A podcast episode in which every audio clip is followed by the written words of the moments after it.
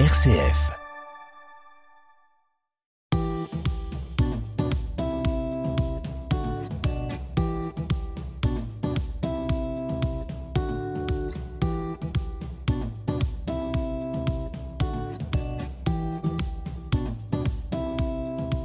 Comme une conversion, c'est l'histoire d'hommes et de femmes qui, un jour, ont basculé.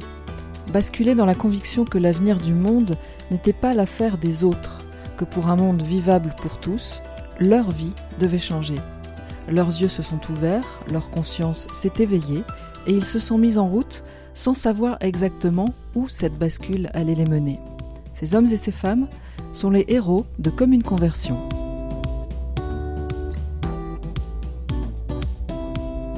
Comme une conversion, autoportrait du héros. Je m'appelle euh, Martin, j'ai 25 ans, je suis architecte, je suis fiancé à Amanda, qui est en cours de reconversion vers le maraîchage. Et tous les deux, nous avons décidé, euh, il y a euh, maintenant presque un an, de quitter la ville et de nous installer en zone rurale ou en tout cas à proximité d'une petite ville pour y lancer un projet de vie. Comme une conversion, portrait du territoire. On est euh, dans l'ancien monastère de Notre-Dame de la Chaux, dans la commune de Cuisery, en Saône-et-Loire, euh, juste en face de Tournu par rapport à la Saône. Donc on est dans la Bresse bourguignonne. C'est un ancien monastère euh, dont les premières traces datent du XIIe siècle, je crois, et qui est depuis des siècles un, lieu de pèlerinage. Il y a un pèlerinage marial qui est présent depuis très longtemps et qui continue encore à ce jour. Mais qui est aujourd'hui la seule activité qui se déroule sur le monastère. Et donc, euh, on est rentré euh, il y a quelques mois en contact avec l'association qui est propriétaire du monastère, de la chapelle et du terrain autour. Et on leur a présenté notre projet, auquel ils ont répondu avec enthousiasme. Et donc voilà, donc c'est un grand terrain de presque 2 hectares en tout, avec une chapelle donc originairement du XIIe siècle qui a été rénovée plusieurs fois, dont les dernières rénovations euh, sont assez récentes finalement, et hum, d'un bâtiment, un grand corps de bâtiment, dont la surface nous est encore inconnue parce qu'on est encore en cours de montage des plans, mais euh, d'après mes estimations, ça doit être environ 1300 mètres carrés. Donc c'est un grand bâtiment du 19e, avec une extension des années 80. Pas mal de travaux à faire, mais la structure est saine, la toiture est saine, et c'est pas tout à fait habitable, mais pas très loin. Comme une conversion, des mots pour le dire. La référence à la limite est centrale pour envisager un développement soutenable et pour penser ce qui génère la vie. Une approche positive de la limite est une manière de penser l'acte créateur.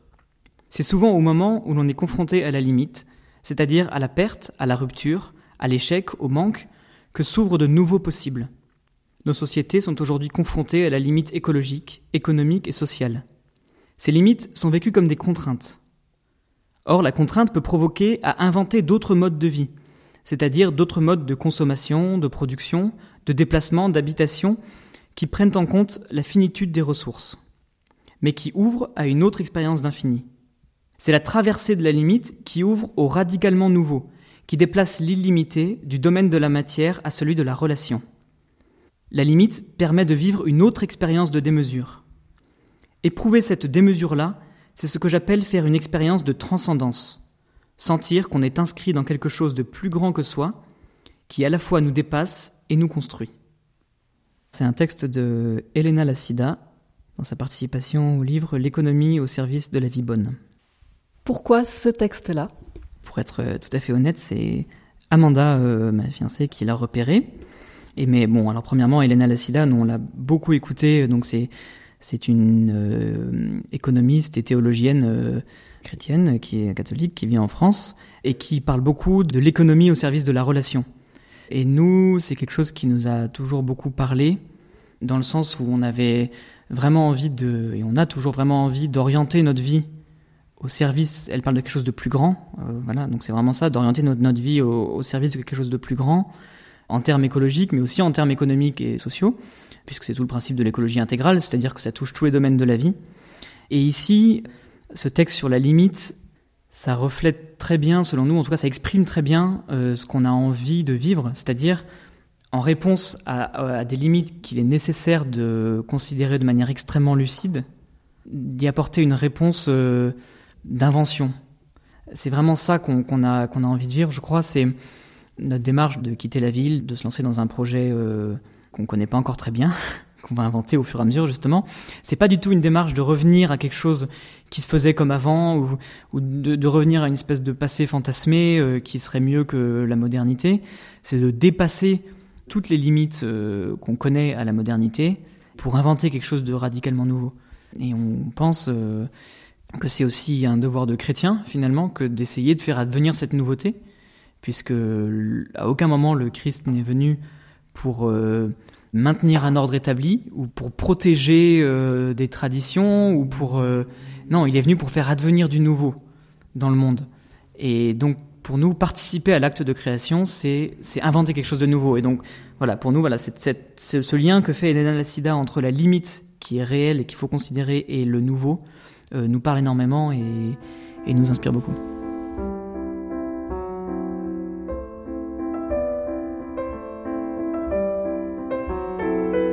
Quand j'étais petit, j'adorais faire des cabanes. J'ai passé beaucoup de temps, euh, alors euh, soit comme enfant chez mes grands-parents, soit euh, au scout aussi. J'ai fait pas mal d'années de scoutisme, à construire, me construire des, maisons dans les arbres, au pied des arbres, dans la forêt. Et j'ai toujours adoré l'acte de construire, et j'en ai fait mon métier. Mais j'ai toujours aussi, je crois, recherché à me à, construire. Euh, alors, est-ce que c'était un refuge, un domaine, ou en tout cas, je pense, un univers où, où les règles ne sont pas les mêmes que dans l'univers euh, quotidien, on va dire. Et je pense que cette envie de, de construire ce projet autour d'un lieu de vie, qu'on puisse construire, qu'on puisse étoffer, etc., je pense que ça participe aussi de cette envie de cabane.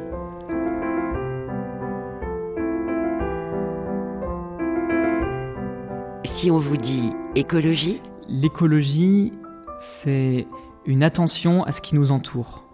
Mais une attention euh, pleine, dans le sens où euh, c'est une attention qui doit, qui doit aller sur tous les fronts.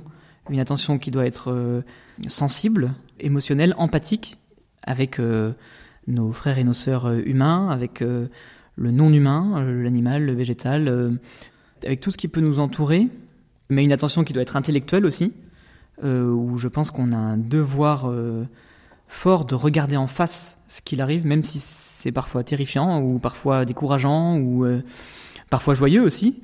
mais en tout cas, une, voilà, une attention intellectuelle. Et puis, une attention active à faire ce qu'on peut là où on peut, sans chercher à être parfait, mais chercher à être attentif dans nos actes.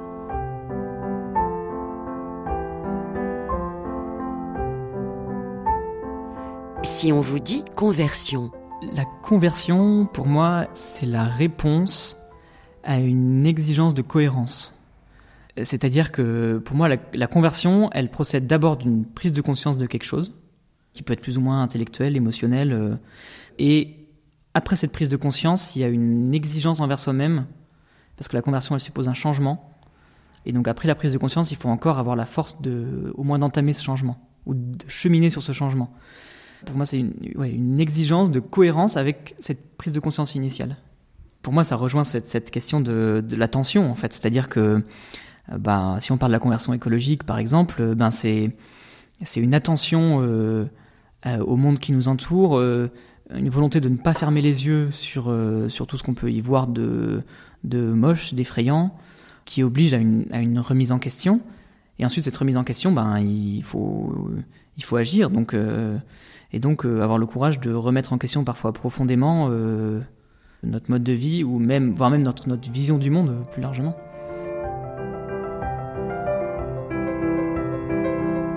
Si on vous dit commun Pour moi, c'est hum, un accueil d'un don qui nous est fait de manière euh, indifférenciée à tous.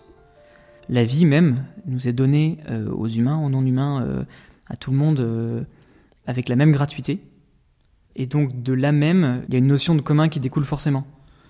À partir du moment où la vie même nous est donnée, pour moi, on peut pas, en tout cas, on peut difficilement euh, s'accaparer une partie de cette vie-là, ou en tout cas refuser cette notion de, collectif, puisqu'à la base même de cette vie, il y a un, entrelacement extrêmement fort euh, entre les humains, euh, avec euh, tout ce qui nous entoure, et que donc le commun, il est là dans ce don.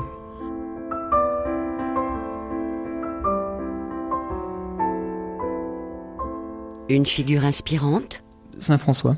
Bon, alors c'est c'est pas très original au vu de au vu de, de l'encyclique date aussi, de, de tous les principes de l'écologie intégrale, mais pour moi il y a, enfin c'est tout est résumé quoi dans la vie de Saint François.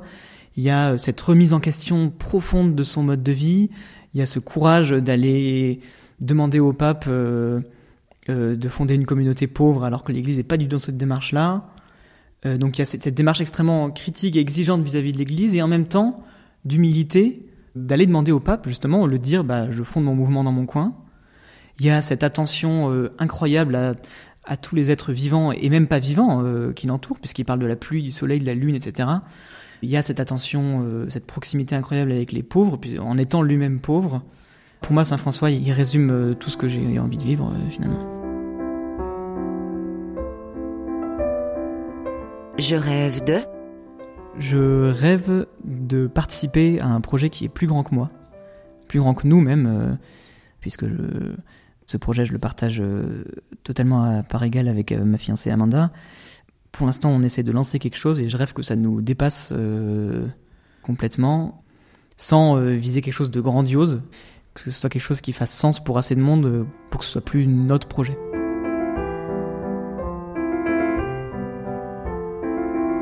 Mon pire cauchemar. Mon pire cauchemar, c'est que notre société, alors euh, ça peut être à différentes échelles, hein, une société française, euh, euh, européenne, mondiale, en tout cas que le tissu humain connaisse des bouleversements tellement importants et tellement brutaux qu'il en perde la capacité de fraternité.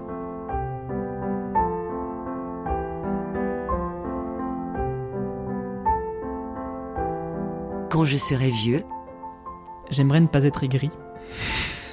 J'aimerais pouvoir regarder euh, le monde qui m'entoure avec des yeux curieux et surtout en paix, en étant fier de ce que j'ai pu faire de ma vie, mais surtout en étant désireux d'apprendre euh, de ceux qui seront jeunes à ce moment-là.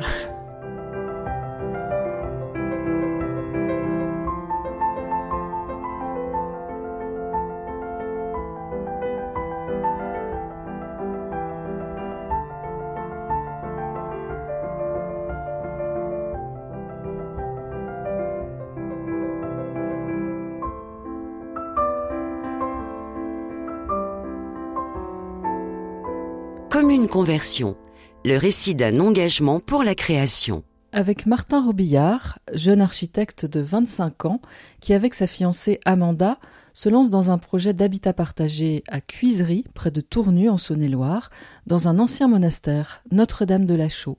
Au moment de notre rencontre, le projet en est à ses prémices, même s'il chemine dans la tête et le cœur d'Amanda et Martin depuis un moment déjà.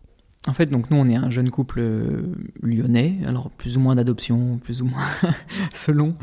En tout cas, on habite à Lyon tous les deux, et depuis à peu près qu'on s'était rencontrés, on avait vraiment envie de, on avait dans la tête en tout cas de, de, lancer un projet de vie, d'habitat et de un peu d'activité éventuellement euh, pour mettre en pratique notre mieux l'écologie intégrale. On aimait beaucoup la Bourgogne, c'était un endroit qui nous parlait beaucoup à tous les deux. Une raison toute bête, c'est qu'on voulait sortir des métropoles, en sortant aussi de leur orbite. Sortir de l'orbite de Lyon, ça veut dire euh, ne pas avoir à faire des allers-retours à Lyon pour travailler, par exemple.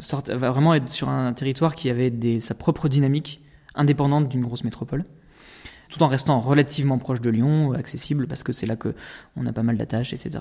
On avait aussi différentes euh, attaches ici. Euh, moi, par exemple, j'ai passé un peu de temps dans la communauté de Thésée, donc en Saône-et-Loire aussi.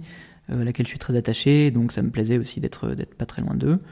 On aimait beaucoup la région de manière plus générale, et donc on allait voir l'évêché euh, de Saône-et-Loire à Autun, euh, et donc on a contacté le, vicaire général en lui parlant de notre projet. Et puis lui et l'évêque, monseigneur Rivière, nous ont nous ont reçus très gentiment et ont été assez enthousiastes. En tout cas, nous ont beaucoup soutenus dans notre démarche. Et au bout d'un moment, nous ont mis en contact avec une association qui cherchait euh, des gens pour euh, reprendre un ancien monastère qui était inoccupé depuis presque dix ans. Voilà, qui cherchait depuis des années des gens qui pourraient mm, monter un projet là-dedans. Et il se trouvait que ce lieu répondait à peu près parfaitement à tous les critères qu'on s'était fixés un petit peu dans le vide, comme ça. C'est-à-dire, ben voilà, c'est dans la commune de Cuisery, qui est un village euh, bien vivant, euh, à côté de Tournu, qui est une petite ville assez, dynamique et très jolie, pas très loin de Mâcon et Chalon, qui sont des villes de taille moyenne, euh, où il y a facilement, on trouve facilement un, peu tout. Et puis, quand même, sur la ligne de train entre Paris et Lyon, c'était très beau, c'était cultivable, c'était rénovable. On tenait beaucoup à rénover quelque chose. Enfin, ça répondait à tout. Et ça nous est tellement tombé sur les bras de manière tellement inattendue qu'on s'est dit que c'était pas possible de passer à côté. Parce que ce qui aurait pu faire que vous passiez à côté, c'est quand même, vous n'imaginiez pas si grand, c'est immense. Oui, alors voilà, c'est très très grand. Donc comme je disais, il y, avait, il y a presque deux hectares de terrain. Euh, euh, et puis le bâtiment est très grand. Il y a 30 chambres actuellement dedans. Alors 30 chambres, euh, des cellules monastiques, mais quand même, c'est très grand. Et puis surtout, on n'imaginait pas se lancer aussitôt. C'est-à-dire que presque tous les projets d'habitat à partager comme le nôtre sont lancés par un collectif qui s'est constitué et qui cherche ensuite un lieu ensemble. Il se trouve que nous, ça a été le contraire. On était nous deux, on avait un projet, un lieu nous est tombé sur les bras. Alors, euh, nous a été envoyé. Euh, ça dépend comment, comment on le comprend, comment on le reçoit. Et donc, on s'est dit, ben, il faut y aller. Mais juste pour revenir à la démarche d'aller frapper à la porte de l'évêché, la dimension de foi, de lien avec l'Église était évidente dans le projet dès le début. Oui, oui, pour nous deux, c'était très important. Comme je disais, euh, moi, j'ai passé presque un an dans la communauté de Thésée, où donc on, on vit une, vie hein, de communauté euh, en tant que volontaire, en l'occurrence en tant que bénévole. Et puis Amanda, elle, avait passé un certain temps euh, avec la communauté du Chemin Neuf ou avec les petites sœurs de l'agneau aussi, qu'elle voit régulièrement. Et donc, euh, tous les deux, on avait cette envie de vie de communauté chrétienne au quotidien, notamment à travers des prières en commun euh, quotidiennes, et vraiment avec cette envie de régularité dans la foi et dans la, pratique euh, quotidienne, ensemble. Et surtout, on avait aussi envie de se mettre dans une démarche de ce qu'Amanda aime beaucoup appeler une dépendance librement choisie vis-à-vis -vis de l'Église. C'est-à-dire que euh, bah, le, pape François le dit, très bien dans la dot aussi, où il dit la, la conversion écologique est avant tout une conversion communautaire. Et donc pour nous, c'était très important de, de, nous inscrire dans une démarche d'église. Et à la base même, on avait même pensé pouvoir nous installer sur des terrains appartenant à l'église, euh, comme ça se fait pour d'autres communautés ou d'autres lieux. Et bon, finalement, ils s'en trouvaient pas dans ce, dans ce territoire-là qu'on avait choisi, et puis on est tombé là-dessus. Bon, c'est une association euh, catholique qui est très liée au diocèse aussi, même si euh, le terrain appartient pas au diocèse. Euh, mais voilà, pour nous, cette dimension d'église était très importante, même si le projet, dans son idée, est, est, ouvert aux chrétiens de manière générale. On est tout à fait ouvert à une dimension œcuménique éventuelle. Ça, ça sera à discuter avec les gens qui nous rejoindront au fur et à mesure. Mais en tout cas, un projet d'église au sens d'église euh, universelle, catholique au sens universel, ça oui, ça c'était central pour nous. Donc pour euh, des personnes qui voudraient vous rejoindre, ça implique qu'elles aient la foi? Oui, alors, euh, enfin après la foi, on l'a plus ou moins à différents moments de notre vie, plus ou moins intensément. voilà, en tout cas, ça implique que ce soit aussi central pour elles que pour nous d'avoir cette vie de prière en commun, qui serait un des piliers de notre vie ici. C'est une question qu'on nous pose souvent quand on parle de notre projet. La plupart de mes amis ne sont pas croyants et souvent on me demande mais alors du coup euh, ce sera obligatoire d'être chrétien pour votre projet? Et en fait euh, c'est vrai que c'est quelque chose qui, surprend pas mal les gens apparemment. Mais c'est pas tellement que ce soit obligatoire d'être chrétien, c'est que cette vie de prière chrétienne et cette vie de foi chrétienne euh, commune est un pilier central de ce qu'on a envie de construire. Donc si on n'y adhère pas, on va être malheureux. et pourquoi c'est un pilier central justement? Bah, à un niveau très personnel, euh, moi, c'est un, un élément. Enfin, j'essaye d'en faire un élément central de ma vie. Ça, ça n'est pas toujours assez, évidemment, mais, euh, mais en tout cas, euh, c'est un élément qui me porte au quotidien, y compris en termes écologiques. Hein, il y a une phrase que je retiens toujours qui est Dieu est, cela suffit, qui est dans, un livre qui s'appelle Les sagesses d'un pauvre, qui parle de Saint François, et où Saint François réalise comme ça qu'il n'a pas de prise sur le monde mais que Dieu est et que cela suffit. Et pour moi, c'est une énorme source de réconfort au quotidien quand je me sens submergé par l'ampleur des, crises qu'on traverse et le futur qui est menaçant. Et cette petite phrase Dieu est, cela suffit pour moi, c'est une, grande source de paix et j'envisageais pas qu'elle puisse euh, ne pas faire partie d'un projet dans lequel je me lancerais euh, euh, un peu à corps perdu. Quoi. Dans le petit document que vous avez fait pour présenter votre projet, bah, qui vous est utile ne serait-ce que pour dire que ça existe, chercher d'éventuels candidats qui voudraient vous rejoindre, il y a le mot foi et puis il y a deux autres mots, fraternité et écologie. Ça dit l'état de votre projet, en tout cas là où il en est aujourd'hui, votre projet à deux? Oui, voilà. Alors euh, c'est ça en fait, comme je disais un peu, on a été dans la situation un peu inverse euh, des situations habituelles où normalement il y a un collectif qui cherche un lieu et nous on a un lieu et on cherche un collectif.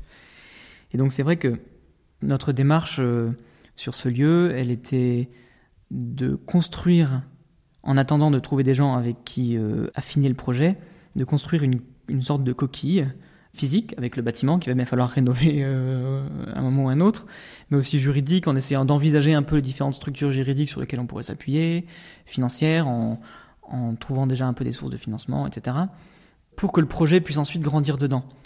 Mais c'est-à-dire qu'on a tout à fait conscience que si on veut que ce soit un projet collectif, on ne peut pas fournir un projet clé en main, complètement fini, au niveau philosophique, au niveau de ce qu'on va y vivre, de ce qu'on va y faire, etc.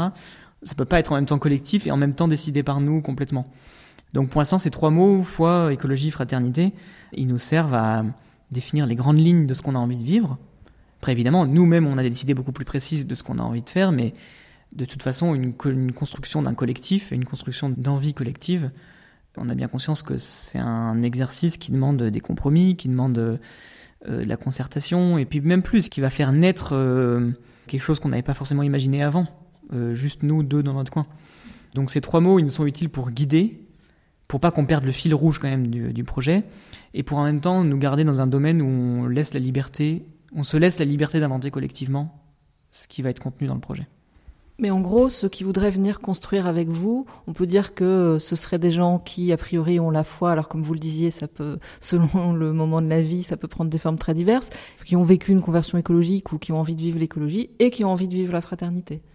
Oui, c'est ça. C'est-à-dire que, alors pour être pour être très précis, euh, enfin, plus précis en tout cas, nous on n'envisage pas une vie collective euh, monastique. C'est-à-dire qu'à aucun moment, il, en tout cas pour nous, à aucun moment il est question d'avoir chacun sa cellule et puis une seule cuisine commune, des salles de bain communes, etc. Nous, ce qu'on envisage, c'est de faire des appartements individuels, disons, pour chaque foyer, quelle que soit la taille ou la nature du foyer, pour avoir donc des vies de famille, des vies de foyer euh, indépendantes, avec des sources de revenus indépendantes aussi mais en vivant cette fraternité le plus possible au quotidien, et donc avec des temps euh, dédiés, des lieux dédiés, des activités dédiées éventuellement, et puis le tout vraiment dans un désir de recherche écologique. Moi j'aimerais bien voir ça presque comme une sorte de laboratoire qu'on essaierait de monter, parce que euh, une vie vraiment écologique dans notre pays, presque personne ne l'a en fait.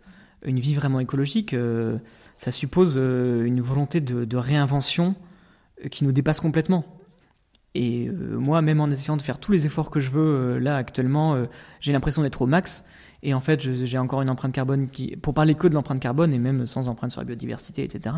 J'ai encore une empreinte carbone qui est deux fois supérieure à ce que ça devrait être si tout le monde avait la même dans le monde. Donc c'est pour ça qu'il y a quelque chose à inventer et, on sera pas trop d'être plusieurs pour le faire. Donc pour se lancer dans le projet avec nous, à aucun moment on va demander une sorte de diplôme d'écologie euh, ou, de, certificat d'être un bon écolo, parce que personne ne l'est en fait, presque, sauf éventuellement des gens qui seraient tellement pauvres qu'ils n'auraient pas les moyens de polluer. Euh, et il y en a dans notre pays bien sûr, mais, heureusement, euh, heureusement on n'est pas tous, j'ai envie de dire. Donc on ne va pas demander de, de, un certificat, mais par contre il faut qu'on ait tous cette même envie de chercher ensemble de chercher ensemble comment se transformer en permanence pour essayer de tendre le plus possible vers ce qui va fonctionner écologiquement parlant. Quoi. Mais ça veut dire que au-delà de votre aspiration à vous à, vivre euh, ça, vous pensez qu'un projet comme celui-ci peut contribuer au-delà des personnes qui vont le vivre à, euh, bah, au monde, à la, société? Ben, on aimerait bien. Alors c'est peut-être un petit peu ambitieux. Euh. Enfin, en fait, je vois déjà tellement d'écolieux chrétiens ou pas qui contribuent de manière incroyable en fait en, cherchant déjà. Je veux dire, on est loin d'être des pionniers en la matière, des écolieux, des endroits qui cherchent. Il y en a depuis les années 60, 70. Et moi, j'ai énormément d'admiration pour ceux qui faisaient ça dans les années 70 parce que autant aujourd'hui, il y a une mode, on va pas se cacher, il y a une mode, euh, surtout chez les gens de ma génération, mais pas que, euh, de se lancer dans des écolieux, de se réinventer un peu, etc. Et, mais dans les années 70, il y a eu une sorte de mode aussi, mais ils ont été quand même largement ridiculisés, marginalisés. Euh, euh, et, moi, à chaque fois, régulièrement, quand j'entends ça, ça me remplit pas mal de, colère et de tristesse. Mais en tout cas, ce que je veux dire, c'est que on ne dit pas nous, on va avoir une, participation parce que ça va être tellement génial, mais pour moi, tous ces lieux qui inventent, quitte à être un petit peu à la marge parce que ce qu'ils inventent est encore mal compris, euh, ils apportent énormément. Et, moi, je le vois, euh, tous ceux qui expérimentent sur des technologies euh, à basse consommation, donc avec du bricolage, de la récupération, euh, beaucoup d'ingéniosité, ceux qui inventent des nouvelles manières de décider euh, en commun avec d'autres processus de communication ou de décision, et puis ceux juste qui montrent, qui font valeur d'exemple, quoi, qui montrent qu'on peut avoir un autre regard sur ce qui nous entoure, qui montrent qu'on peut remettre en question profondément notre vision du monde. Pour moi, c'est une utilité qui est primordiale pour la société. Donc, si on pouvait participer à ce mouvement-là, moi, j'en serais, enfin, moi et Amanda aussi, euh, ma fiancée, on en serait hyper heureux.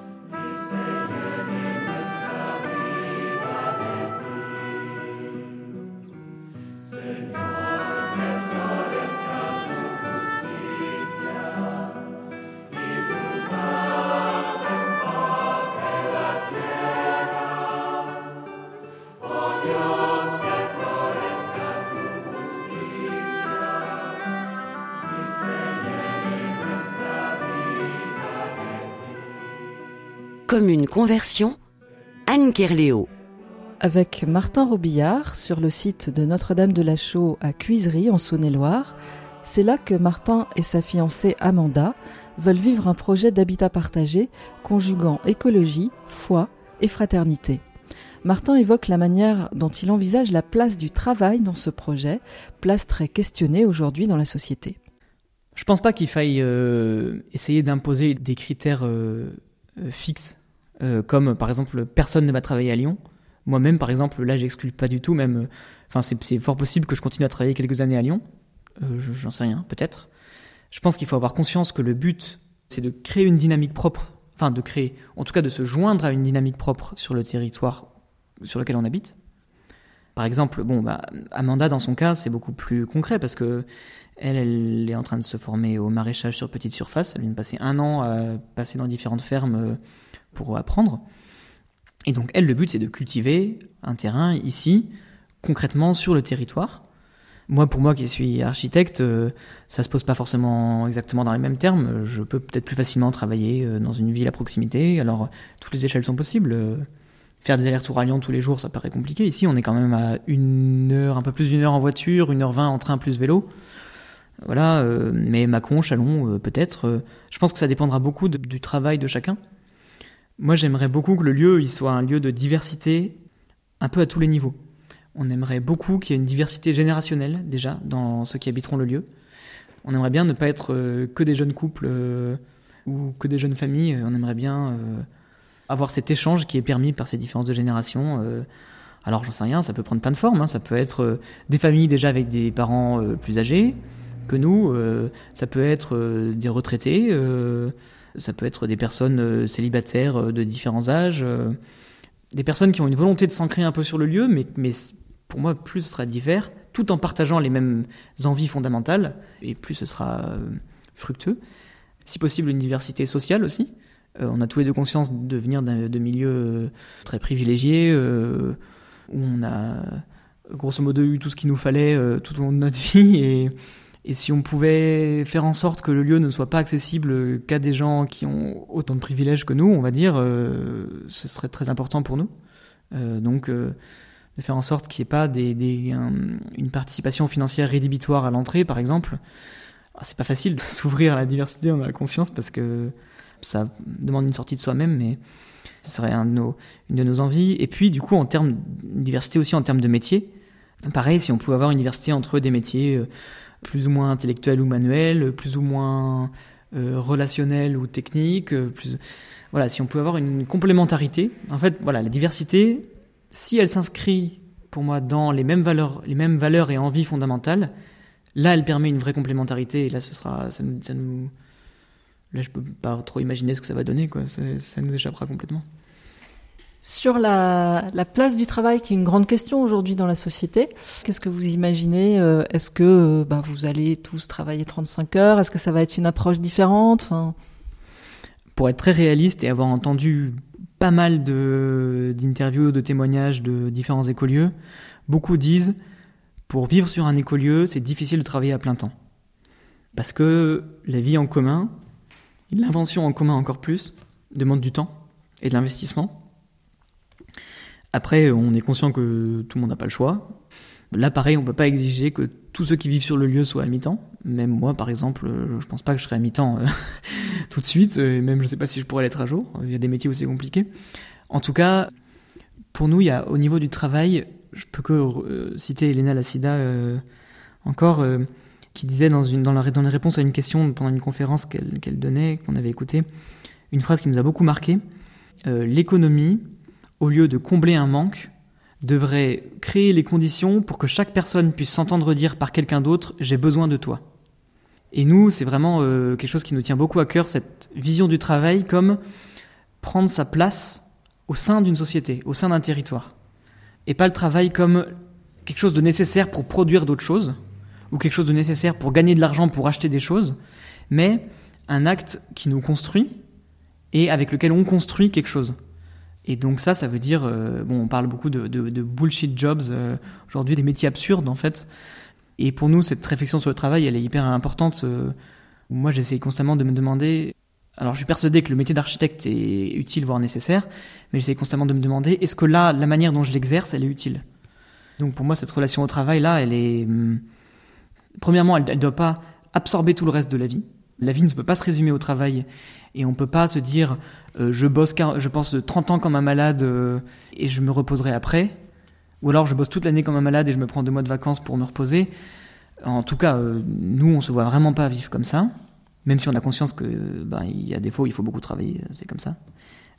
donc déjà ça peut pas absorber tout le reste de la vie. Et en plus pour nous il, on doit il doit être centré sur la notion d'utilité. Est-ce que je rends service? Est-ce que je suis utile? Est-ce que est-ce que je tiens une place quelque part? Ou est-ce que juste je gagne de l'argent? Pour subvenir à mes besoins Je reviens à ce que vous disiez au début. Euh, pour la vie en commun, il faut forcément dédier du temps. Euh, bah ça, ça vaut pour vous ici, dans ce lieu qui est en train de naître. Mais finalement, est-ce que euh, c'est pas une des réponses au, à ce qui se joue aujourd'hui dans la société euh, cette difficulté-là qui est souvent, souvent soulignée à faire du commun justement et à, vivre ensemble? Oui, je pense que... Alors sans, sans trop partir euh, dans les nuages, j'ai un peu tendance parfois à partir dans les nuages un peu théoriques de la vie, mais je pense qu'il y, y a, une espèce de, de, mouvement un peu conjoint actuellement, qui est pas récent, hein, c'est clairement pas moi qui, qui m'en suis aperçu tout seul, un mouvement d'individualisation un peu. Mais pas seulement dans le sens où les gens sont égoïstes, parce que les gens ils sont pas égoïstes tout seuls, dans le sens où il y a une certaine vision d'un libéralisme économique, social, etc., qui pour se développer, pour développer le profit comme première priorité, a besoin de casser par la même occasion la, vie communautaire. Et pour moi, la vie en commun, la recherche et le temps passé à rechercher une vie en commun, c'est le meilleur euh, obstacle à cette notion du, du profit roi. Parce que les individus tout seuls, ils sont beaucoup plus vulnérables à cette logique-là. Des individus qui forment une communauté, en fait, à partir du moment où on vit avec des gens et où on s'efforce de prendre du temps et de construire quelque chose avec eux, on est obligé d'être attentif à eux. Et je pense que ça nous entraîne dans une dynamique d'attention, comme j'en parlais au début, enfin comme je disais au début, euh, en relation avec la notion d'écologie. Et donc, pour moi, cette invention du commun, c'est une grosse difficulté aujourd'hui, mais qui est pas juste parce que euh, les gens, les gens ne s'aiment plus ou les gens ne, veulent plus vivre ensemble, mais parce qu'il y a toute une dynamique où on nous a fait croire que être ensemble, c'était être dépendant. Et que pour être libre, il fallait être capable de se débrouiller tout seul sans avoir besoin de personne. Et ça, pour moi, c'est terrible. Euh, et euh, encore une fois, Hélène Alcida, mais encore plein d'autres, hein, comme euh, Gaël Giraud parle aussi beaucoup des communs, Pablo Servigne, qui n'est pas chrétien, mais qui est, qui qui est tout à fait en phase là-dessus, même avec le pape François, parle beaucoup des communs. Et tout ça, euh, c'est de l'interdépendance, en fait. Et si l'interdépendance est choisie, et surtout, eh ben, cette notion d'inter, où c'est une relation qui est réciproque, à partir du moment où il y a cette réciprocité et cette liberté, là, le commun peut s'inventer et on peut résister à cette espèce de mythe qui ferait que pour être libre, il faut être seul, quoi.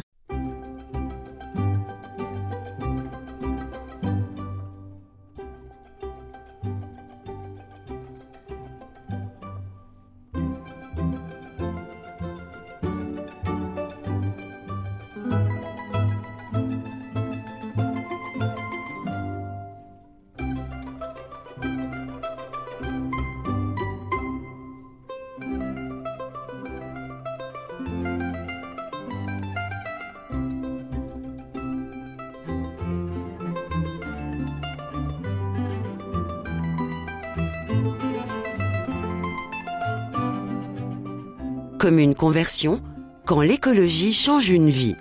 Cette vie, c'est celle de Martin Robillard. On peut dire que l'écologie a vraiment changé sa vie. C'est venu en deux temps, je dirais. Tout petit, j'ai passé beaucoup de temps en...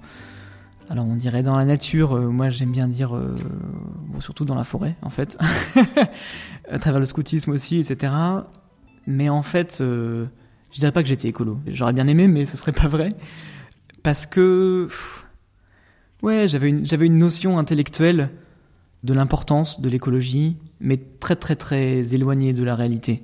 C'est-à-dire que jusque vers la fin de mes études d'architecture, en fait, jusqu'à peut-être 22, 23 ans, je me disais, oui, oui, l'écologie c'est important. Oui, non, mais oui, oui, c'est important.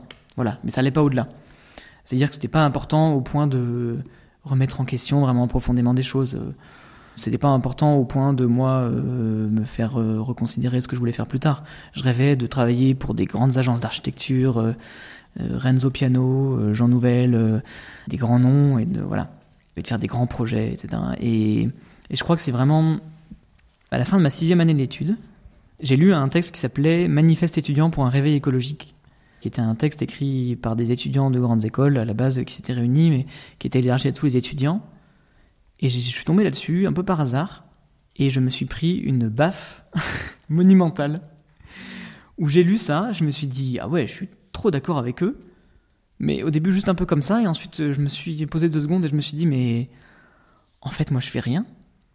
En fait je ne fais rien, que ce soit dans mon quotidien, je, trie mes déchets, mais qu'est-ce que c'est? C'est, le minimum que tout le monde devrait faire. euh, je ne fais rien. Parce que pour dire, en fait, ce texte, eux, justement, ce qu'ils disaient, contrairement à vous qui vouliez travailler pour des grands noms de l'architecture, eux, en gros, ils s'adressaient à des chefs d'entreprise en leur disant, si vous continuez comme actuellement, nous, on refuse de travailler pour vous. En gros, c'était ça l'axe. Oui, et c'était aussi de dire, euh, nous refusons d'attendre que les, nos parents s'engagent, s'engagent à notre place. Nous sommes étudiants, mais nous voulons déjà nous engager concrètement et nous avons conscience que ça signifie un changement profond de nos modes de vie et de tout le futur qu'on s'était construit. Et en fait, moi, dans la, veine de ça, le vrai élément déclencheur, ça a été la découverte euh, d'une interview de Pablo Servigne, qui est pour moi très incompris euh, dans la sphère euh, médiatique et de manière générale. On a toujours l'impression que c'est un catastrophiste qui nous annonce que des mauvaises nouvelles, qui nous propose un futur sombre, etc. Alors que il a une vision d'un espoir que je trouve fou. Il a une lucidité terrible sur le fait qu'on risque, qu'on est dans une dynamique d'effondrement. C'est-à-dire que l'effondrement, il a déjà commencé avec la biodiversité, hein, mais que notre société est dans une dynamique d'effondrement, euh, ce qui peut être terrifiant, mais surtout que ça veut dire qu'on peut inventer. Le petit extrait de texte que j'ai lu tout à l'heure, euh, c'est ça, c'est en franchissant, en dépassant cette limite, on invente. Et en fait, pour moi, il y a eu, euh, bon, j'ai quand même, il y a quelques nuits où j'ai pas bien dormi après avoir, euh, après m'être un peu plongé dans tout ça. Tout le futur que je m'étais construit s'écroulait. En fait, je me rendais compte que même si j'essayais d'aller dans des grandes agences et tout, en fait, tout ça, ça ne pouvait pas marcher. Ça a été une prise de conscience assez brutale.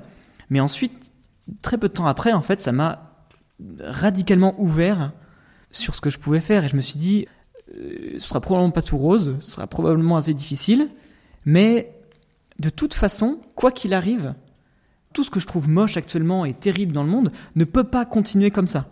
Ça peut être pire, mais dans tous les cas, ça ne peut pas continuer comme ça, euh, même si on le voulait. Et donc, en fait, ça dépasse une question morale de est-ce que c'est bien ou est-ce que c'est mal, c'est est-ce que c'est possible même? Et je me dis non, en fait, c'est pas possible. Et donc, à partir de là, ben, je pouvais plus juste continuer sur ma, sur ma petite ligne euh, que je m'étais tracée, quoi. Ça veut pas dire que là, du jour au lendemain, euh, j'ai arrêté de polluer, j'ai arrêté de consommer, parce que ben, on est tous prisonniers des contingences matérielles, de la vie, etc. Mais ça veut dire qu'à partir de ce moment-là, j'ai décidé que je voulais orienter ma vie selon ses contraintes et selon surtout ses espoirs. Et ça, visiblement, ça pouvait pas. Enfin, vous avez fait l'expérience aussi que ça pouvait pas se faire tout seul euh, oui, euh, en fait, devant l'immensité euh, de, de, ce qui se dresse en face de nous, moi j'ai l'impression parfois d'être en face d'une vague euh, énorme, et je peux, je, moi je, je, je, je m'imagine pas euh, répondre tout seul à ça, quoi. Enfin, déjà si on s'y met, si toute l'humanité s'y mettait à fond en même temps, ce serait déjà compliqué. Alors moi, je, j'ai besoin de me sentir entouré, j'ai besoin de sentir que je suis pas tout seul et c'est vrai que j'ai pas mal souffert de ce sentiment. Alors j'avais des amis hein, qui partageaient tout ça. Euh, j'ai la chance d'avoir une famille qui est assez attentive aux problématiques écologiques, même s'ils me prennent parfois, enfin s'ils trouvent parfois que j'ai un petit peu mono sujet de conversation là-dessus. Mais avant de rencontrer Amanda, j'avais pas encore trouvé quelqu'un qui, partageait euh, euh, cette dynamique. Et alors bon, là je parle un petit peu en son nom parce que elle peut pas être là, mais hum, Amanda quand on s'est rencontrés euh, avant de se fiancer, elle n'était pas euh, foncièrement préoccupée par les questions écologiques. En tout cas, c'était un peu latent, c'était un peu sous-jacent pour elle. Elle avait tout plein de, de relations, d'éducation qui l'a préparée à ça, mais c'était pas forcément un sujet euh, extrêmement concret pour elle. Et ça a été un de nos premiers sujets de discussion, et, tout de suite, on a senti qu'on était dans une dynamique commune et qu'on avait cette envie de faire des choses avec d'autres gens et ensemble et avec d'autres gens. Et donc voilà, c'est quelque chose qui nous a toujours porté euh, depuis. Mais donc vous disiez qu'au moment de la vraie prise de conscience, vous êtes en sixième année euh, d'études. Et du coup, à ce moment-là, en regardant votre futur métier auquel vous prépariez, qu'est-ce que vous vous êtes dit C'est fini, je peux plus être architecte. La première chose que je me suis dit, c'est euh, il faut que j'apprenne la charpente. en fait, euh, bon, parce qu'après Pablo Servigne, j'ai écouté plein d'autres gens. Hein. J'ai passé deux, trois ans à, avec une espèce, non, un an surtout, avec une sorte de boulimie de conférences, de livres, euh, d'interviews, de plein de gens passionnants. Alors euh, voilà, Jean-Marc Jancovici, Philippe Biowix, Gaël Giraud, pour en citer que quelques-uns, et, et, des gens qui m'ont complètement fait exploser les, frontières de ce que je connaissais, de ce que je comprenais sur le monde, qui est toujours assez assez faible finalement, mais mais vraiment qui m'ont ouvert des, horizons que je soupçonnais pas. Et là, je me suis dit, une des premières choses que je me suis dit, c'est mince, quand je vois la manière dont on pratique l'architecture aujourd'hui, c'est-à-dire de manière très industrielle, très formatée, euh, etc., je pense pas que ça puisse continuer comme ça longtemps. Est-ce qu'on va encore avoir besoin d'architectes si on est dans un contexte d'effondrement? Je me suis dit, euh, c'est pas impossible qu'à un moment où on ait plus besoin de gens qui savent construire des maisons avec leurs mains que de gens qui savent dessiner des maisons, même si l'architecture est pour moi essentielle, hein, euh, que ce soit au niveau écologique, au niveau usage, au niveau esthétique, au niveau euh, social. L'architecte a un rôle qui est très important, mais je me suis dit, est-ce qu'il n'y a pas des moments où l'urgence, ça va être juste de savoir construire une maison, quoi? Et j'ai toujours pas appris la charpente, j'aimerais bien l'apprendre bientôt. Je, bon, j'ai des notions d'amateur, mais en tout cas, voilà, je me suis dit, pour, il faut absolument que j'ai une pratique qui puisse être utile, quoi qu'il arrive, et qui dépende pas d'un certain contexte socio, industriels, euh, économiques pour être applicables. Et aujourd'hui, tant que vous n'avez pas encore appris la charpente, comment pouvez-vous être un architecte euh, utile? Ben, euh, en faisant de mon mieux pour. alors, j'ai fait des formations en ligne sur l'architecture en terre crue, en bois, en, en paille, en matériaux biosourcés, géosourcés de manière générale, en réemploi, etc. Bon, les formations en ligne, c'est pas grand chose. Euh, j'ai fait quelques chantiers participatifs pour faire de la terre crue, du torchis, des briques, euh, etc. Et puis après, il y a des mouvements plus vastes d'architectes, comme euh, par exemple le mouvement de la frugalité heureuse et créative, d'architectes qui veulent changer de pratique profondément Et donc j'essaye de m'inscrire euh, dans ces mouvements-là, j'essaye de choisir mes entreprises euh, en fonction de, pas forcément de leur niveau actuel en termes d'écologie, mais de leur ambition, de, leur ambition euh, de changement en profondeur. Après, bon, ben, le boulot, on trouve ce qu'on peut parfois, on travaille là où on peut, là où on a des rencontres avec des gens, etc. Donc c'est pas toujours exactement ce qu'on a en tête, mais voilà, j'essaye du mieux que je peux d'orienter au fur et à mesure. Je, peux vraiment, pense c'est vraiment d'orienter parce que pour l'instant, c'est extrêmement difficile d'avoir une pratique exemplaire au niveau écologique, en architecture en tout cas. Même, je pense, dans tous les métiers en fait. Donc je prétends pas du tout être exemplaire, euh, mais j'essaye de cheminer vers là en tout cas.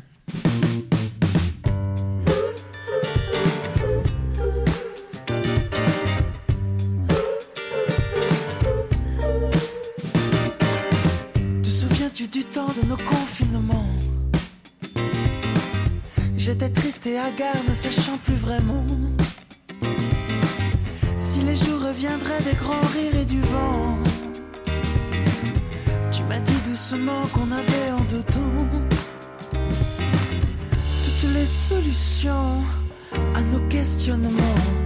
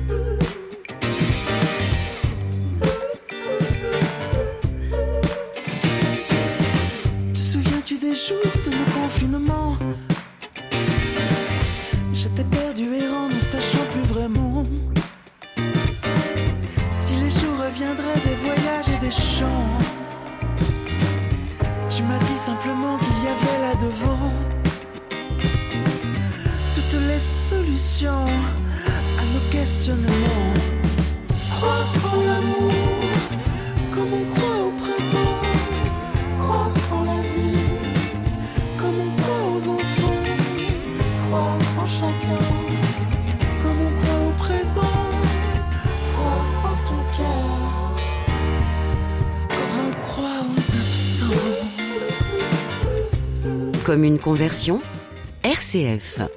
Martin Robillard a 25 ans et ses choix de vie sont marqués par sa prise de conscience de l'urgence écologique. Pour lui, comme pour beaucoup de chrétiens préoccupés par les enjeux écologiques, l'encyclique Laudato Si du pape François est un texte vraiment important. Bah, l'encyclique Laudato Si du pape François, euh, bien connue maintenant, euh, je la connaissais de nom comme ça sans trop l'avoir lu euh, dans toute ma phase de préoccupation vague intellectuelle pour l'écologie. Et au bout d'un moment où ça commençait vraiment à me tenir au trip, cette question d'écologie, je me suis dit, bon, là, il faut que je la lise.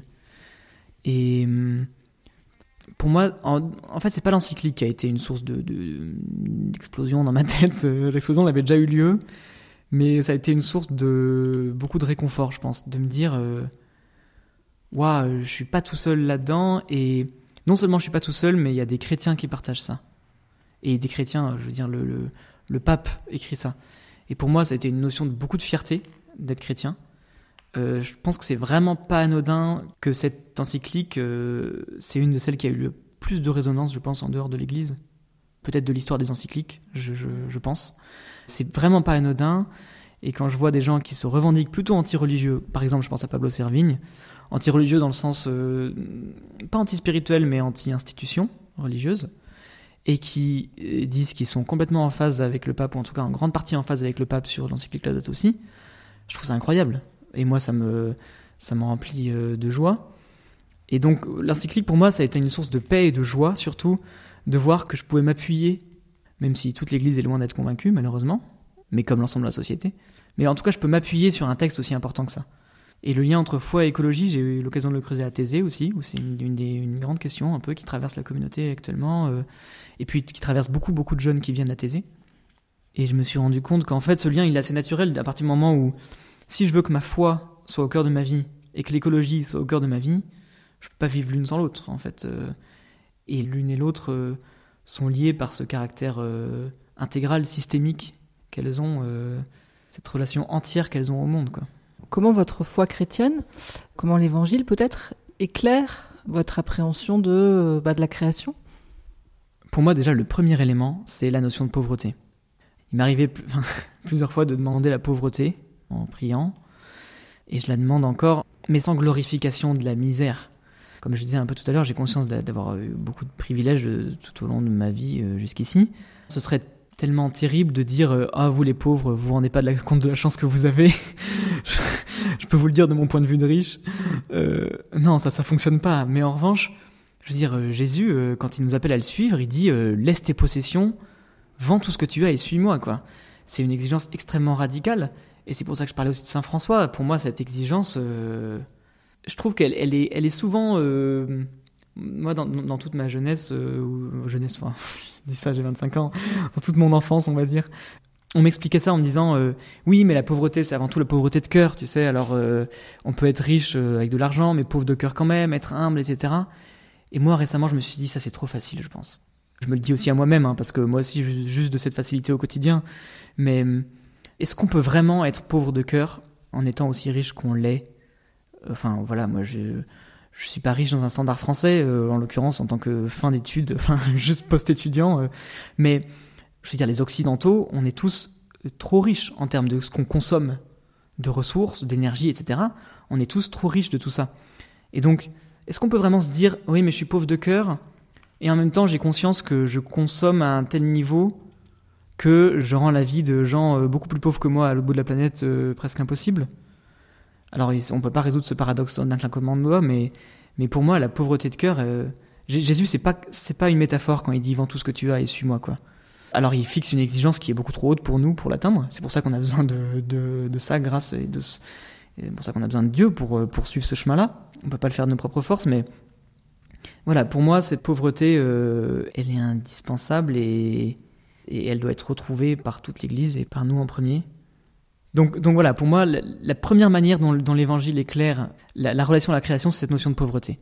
Et hum, j'avais retenu aussi une phrase de Nicolas Hulot qui était hyper euh, limpide, je trouvais, on, lui posait Est-ce que l'écologie, c'est un problème de riches? On disait euh, Vous savez, les pauvres, ils n'ont pas que ça en tête, est-ce que l'écologie serait pas un problème de riches? Et lui, il disait Non, l'écologie, c'est un devoir de riches. Ça, pour moi, ça résume tout. Donc voilà, cette notion de pauvreté, elle est première pour moi, mais c'est quelque chose vers lequel il faut arriver à tendre de manière équilibrée, euh, raisonnable et en même temps radical. Et puis après, euh, bon, alors on pourrait citer tous les passages des psaumes ou de l'évangile où Jésus compare, euh, nous compare aux fleurs des champs euh, qui ne tissent pas mais qui sont magnifiquement habillées, aux oiseaux qui ne moissonnent pas mais qui sont nourris tous les jours, etc. Le problème, c'est que souvent on a tendance à, à, résumer l'écologie à, la référence à ce qu'on appelle, nous, la nature, c'est-à-dire au non-humain. Pour moi, ça va au-delà. Je vais pas redire ce qui est écrit dans Laudato aussi, dans toute la partie sur la théologie de la création qui est magnifique, euh, qui me porte beaucoup aussi. Mais moi vraiment, voilà, je pense que cette exigence de pauvreté évangélique, elle nous est adressée à nous, les sociétés occidentales euh, riches, quoi. C'est et on a besoin de se la prendre un peu en pleine figure, je pense. Et je parle pour moi en premier, régulièrement de, de reconsidérer ce qui nous est demandé vraiment par le Christ. Mais ça veut dire que ce serait euh, de l'ordre du sacrifice à faire? Non, non, parce que le Dieu en quel euh, les, chrétiens on croit, il, il est amour, il, est joie. Et Saint François, euh, euh, être pauvre pour lui, ça n'a pas été un sacrifice. Il a été beaucoup plus heureux. Ça n'a pas été facile, je pense. Je ne le connais pas personnellement, mais, mais, je pense qu'il est dans, tous les écrits qui parlent de Saint François, et ça respire une joie d'une profondeur incroyable. Alors que quand il était fils de marchand très riche, il, il, était dans une espèce de, recherche d'un sens qu'il trouvait pas. Euh, moi, j'ai eu la chance de côtoyer un petit peu euh, des communautés comme la communauté des petites sœurs et des petits frères de l'agneau, par exemple, qui sont une communauté mendiante, qui ne possède rien, pour ainsi dire, mais qui sont d'une joie profonde et contagieuse et qui à chaque fois me m'éblouit quoi. Et donc je pense que au contraire, je veux dire nos sociétés, on peut pas dire qu'elles soient joyeuses dans l'ensemble. Parfois euh, elles sont gaies parce qu'il y a plein de divertissements, il y a plein de choses, il y a plein de stimulations, elles sont stimulantes et encore au sens euh, visuel, sensoriel, pas toujours intellectuel, mais, mais dans l'ensemble, il y a une, une recherche, hein, je trouve qu'on... moi, je, je ressens un, un, manque, une, une angoisse profonde parfois, et dans cette pauvreté, on, nous demande... De, Dieu, il nous demande pas de nous rendre tristes, il nous appelle à vivre une joie beaucoup plus profonde que celle qu'on a actuellement, quoi. Enfin, qu'on a en étant riche quand on dit qu'il faut être pauvre pour entrer au royaume des cieux, le royaume des cieux, c'est pas un royaume de désolation. Pour moi, c'est un, c'est une, une, joie euh, pure, infinie, euh, profonde. Et donc voilà, mais ça implique de se débarrasser de, de pas mal de choses qui nous rassurent peut-être.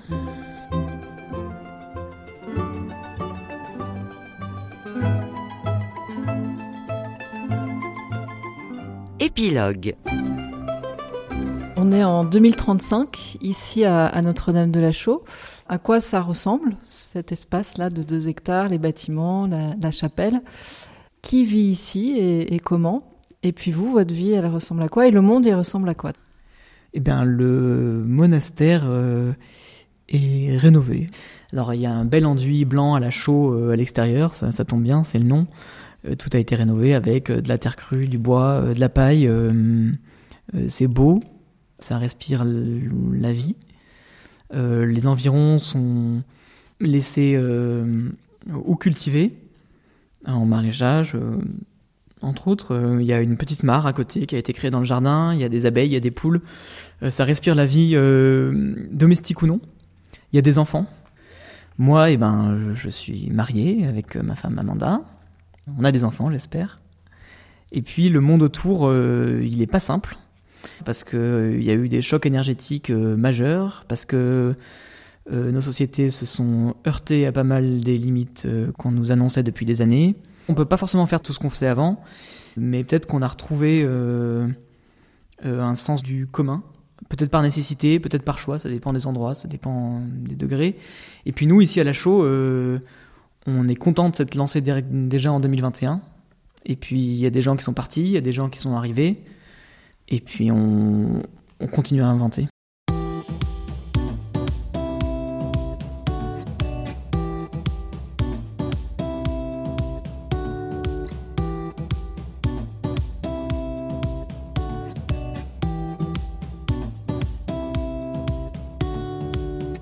C'était comme une conversion Merci à Martin Robillard pour son témoignage. Côté musique, les voix et les notes étaient de Yann Tiersen avec le morceau Dernière, la communauté de Thésée pour le chant Señor que flores a tu justicia, Vivaldi et son concerto pour mandoline en ut majeur, et enfin M pour Croire au printemps. Merci enfin à Antoine Picot pour la finalisation du mixage. Martin Robillard un dernier message pour vous. Jusqu'ici, on a eu beaucoup de gens qui trouvaient notre projet intéressant et peu de gens pour qui c'était le moment de se lancer. Donc j'ai envie de dire, euh, contactez-nous, venez, on vous ferait rien signer, en tout cas pas tout de suite. Pour moi, l'important c'est d'abord de discuter pour voir si on a les mêmes envies de fond, si c'est compatible et si on a envie de faire ce projet ensemble maintenant. Pour nous contacter, on a une adresse email qui est lachaudvive tout attaché ou un numéro de téléphone euh, le 06 33 63 93 32. N'hésitez pas, on serait hyper content même juste de pouvoir expliquer notre projet si vous êtes intéressé, quel que soit votre âge, euh, votre confession chrétienne, on va dire, euh, votre profession. On a envie de rencontrer des gens qui ont envie de nous rencontrer.